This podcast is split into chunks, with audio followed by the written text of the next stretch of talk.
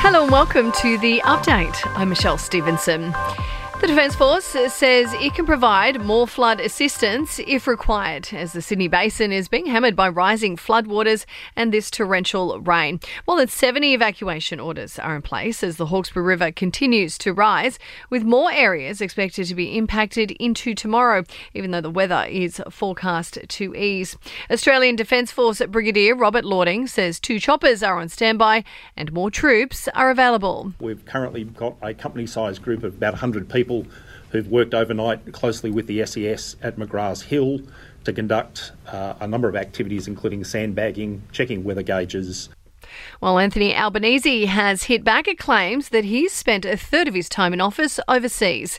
There's been criticism of the PM for travelling to Ukraine when New South Wales is in the midst of deadly flooding.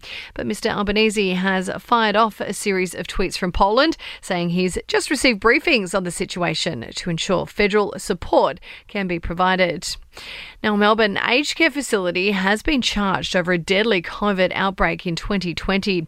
WorkSafe alleges that after being notified that a worker had tested positive, St Basil's failed to require employees to wear PPE E.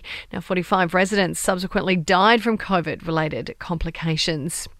Crews are repairing a cargo ship's engine after it fouled in rough seas off Sydney's south. Huge waves are battering the bulk carrier, which was left stranded with 21 crew on board. Two tugboats have towed it to calmer waters.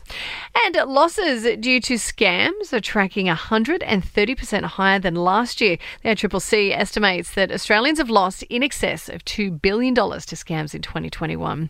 Taking a look at your sport, and both the Blues and the Maroons have kept changes to a minimum for the State of Origin decider at Suncorp Stadium.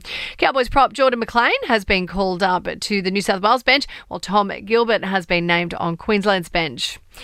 In your entertainment news, and Harry Styles has penned a pretty emotional tweet following that deadly shooting in Copenhagen today. The singer, who was forced to cancel his concert, which was meant to take place just nearby in the devastating scene, says he is absolutely heartbroken.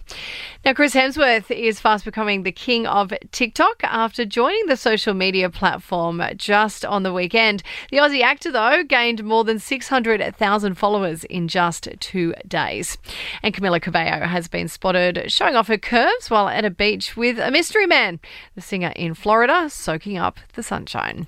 And that's the latest from the Nova Podcast News team. We'll have another episode of the update for you tomorrow. I'm Michelle Stevenson.